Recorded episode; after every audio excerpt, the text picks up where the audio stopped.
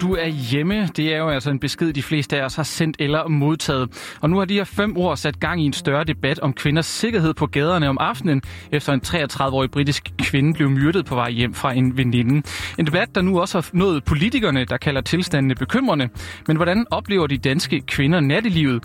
Og hvad kan man egentlig gøre for at skabe tryggere rammer for dem på vej hjem fra nattens fest? Det ser vi nærmere på i indsigt i dag. Jeg er din vært, Martin Sodemann op til efter at tusindvis af britter og kvinder i går gik på gaden for at råbe op om netop kvinders sikkerhed.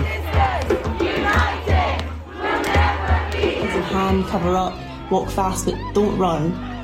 And after all that, it could not be enough because if it happened to her, it could happen to me. På Sarah Everett, der for nylig blev myrdet på vej hjem fra en veninde. Ja, historien om Sarah Everett har altså åbnet en masse øjne for, hvor mange kvinder, der føler sig utrygge, når de bevæger sig alene hjem fra nattens mørke eller i nattens mørke. Sagen den har nemlig fået mange kvinder til at fortælle om, hvordan frygten for overfald og overgreb ændrer deres måde at agere på.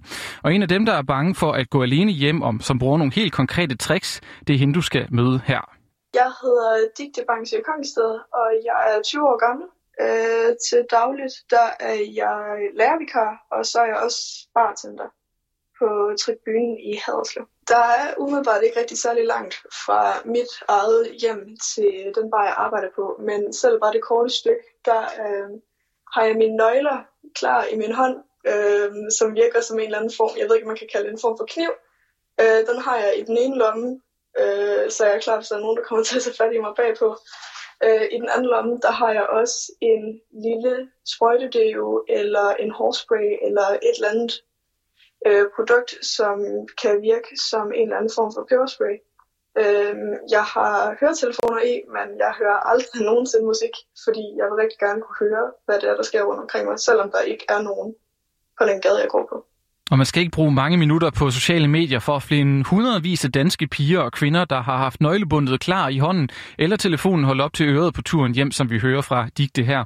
Og den her frygt for at blive overfaldet eller voldtaget, den stammer for mange kvinders øh, vedkommende fra det samme sted, nemlig en skrækfortælling eller konkrete episoder, de selv har været udsat for.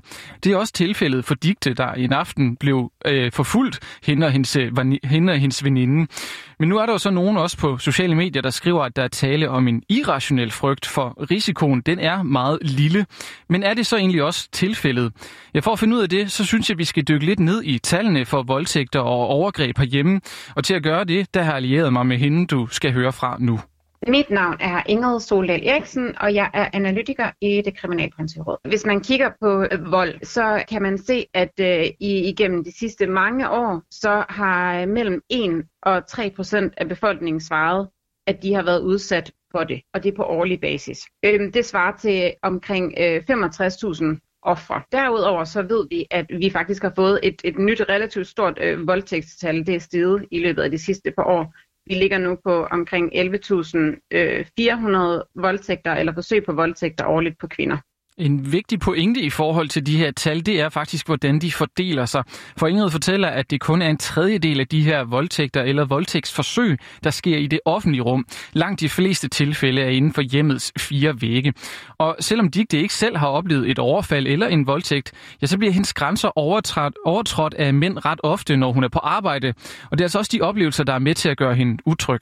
Altså, jeg får rigtig mange komplimenter, som ikke rigtige komplimenter, men flere, mere kommentarer om min krop, når jeg står bag baren, eller hvis jeg er ude og hvad hedder det, samle flasker eller krus ind, så sker det relativt ofte, at der er nogen, der tager på mig, fordi de synes, at det kunne være rigtig, rigtig sjovt.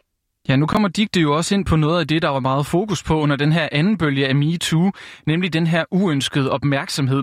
Og det bliver ikke MeToo 3, men til en spørgetime i Folketinget i dag. Ja, der blev statsminister Mette Frederiksen også forholdt det her øgede fokus på utrygheden blandt de danske kvinder. Og hun spår, at debatten her, den kan have samme gennemslagskraft som MeToo-bølgen, Sofie Linde, hun startede sidste år. Og det her kunne jo blive næste kapitel i øh, den nødvendige ligestillingsdiskussion, vi har i vores samfund. Jeg tror egentlig, mange blev overrasket, da MeToo-bølgen den, den rullede ud over samfundet, hvad det er, der egentlig har gemt sig øh, på Christiansborg, men også mange andre steder i vores samfund. Og det kan godt være, at det her i virkeligheden har potentiale til det samme. Øh, fordi nu er jeg jo selv kvinde. Øh, jeg går ikke i byen længere. Øh, det gjorde jeg engang. Og det er jo helt rigtigt, at, at, at det er jo ligegyldigt, om man er 15 år eller man er 25 og kvinde i Danmark, så tager man sine forholdsregler. Man ved, at man altid skal følges med andre, også selvom det er blevet lyst, når man går hjem. Man ved, at man skal pusle lidt med sine nøgler. Man går med en mobiltelefon og lader, som om man taler med sin far eller sin kæreste. Ja, nu blev Mette Frederiksen forholdt det her emne af Alternativets Thorsten Geil på spørgetimen i dag. Men det var faktisk statsministerens modstykke, der tog hul på debatten i aftes. For her gik Venstres formand Jakob Ellemann Jensen nemlig på Facebook for at dele et budskab om den her utryghed, han nu også har oplevet, at danske kvinder føler i nattelivet. Der er ting i livet, jeg som mand ikke for alvor var opmærksom på, før jeg fik en datter.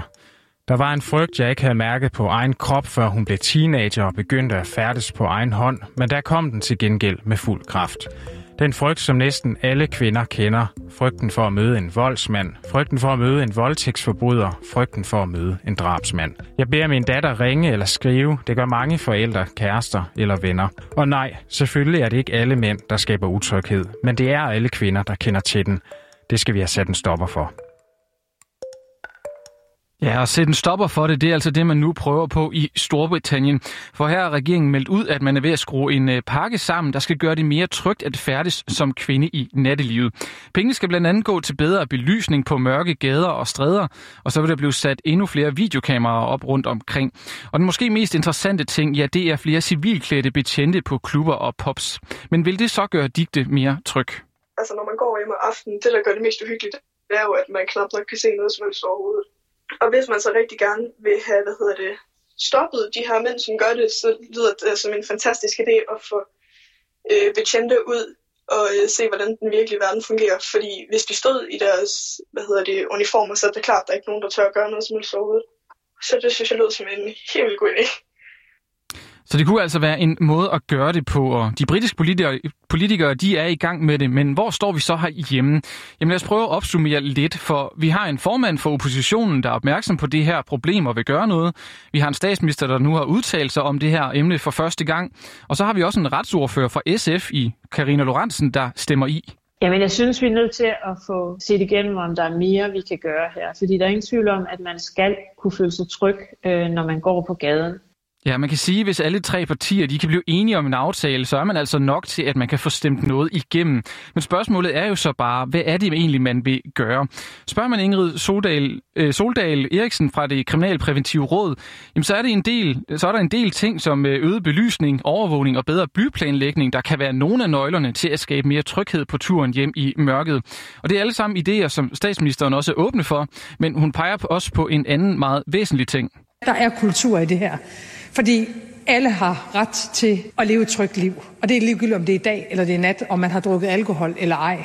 Derfor er det et kulturspørgsmål, men det er selvfølgelig også et praktisk, konkret spørgsmål om eksempelvis gadebelysning, om at politiet er til stede, og for min skyld også gerne yderligere overvågning de steder, hvor, hvor overvågning kan hjælpe os. Så jeg tror, der skal flere forskellige ting til, men det er også et kulturspørgsmål. Vi kender ikke Jakob Ellemann Jensens holdning til de konkrete forslag, da vi ikke øh, kunne, eller da formanden ikke havde tid til at tale i dag. Men hvis vi ser på støttepartiet SF, så er man lidt lunken over for tanken om mere overvågning. Man er varm på ideen om mere lys i gaderne, og brandvarm på debatten om kultur. Og jeg synes næsten, det kun er passende så, at vi hører fra Digte her til sidst. For det her med kultur, det er altså også en af hendes helt store nedslagspunkter. Digte mener nemlig, at kvinder og mænd skal løse problemet sammen, og hun peger på, at det er enormt vigtigt, at mænd tør sige fra og komme på banen, hvis de eksempelvis ser en kvinde blive råbt af eller efterfulgt? Øh, jeg tænker, at det er rigtig vigtigt, at man også kommer ind i den her problematik, fordi jeg føler, at der er mange, der måske tager afstand til den, fordi de tænker, at det er ikke mig, der gør det, så jeg er ikke en del af problemet. Men hvis man så heller ikke hjælper, når, det, når man så ser det, så kan jeg lige så gøre, så, altså, så er man jo så i det problemet alligevel. Så gør man ikke en forskel, hvis man bare øh, hvad hedder det, vender ryggen til. Og med de ord, så var det indsigt for i dag. Vi brugte lyd fra TikTok-profilen Lisa Paradox og YouTube-kanalen Paul Brown. Programmet var sat sammen med Anna Søjberg, Henriette Kamp og Olaf Fonager. Jeg var din vært. Mit navn er Martin Sodemann.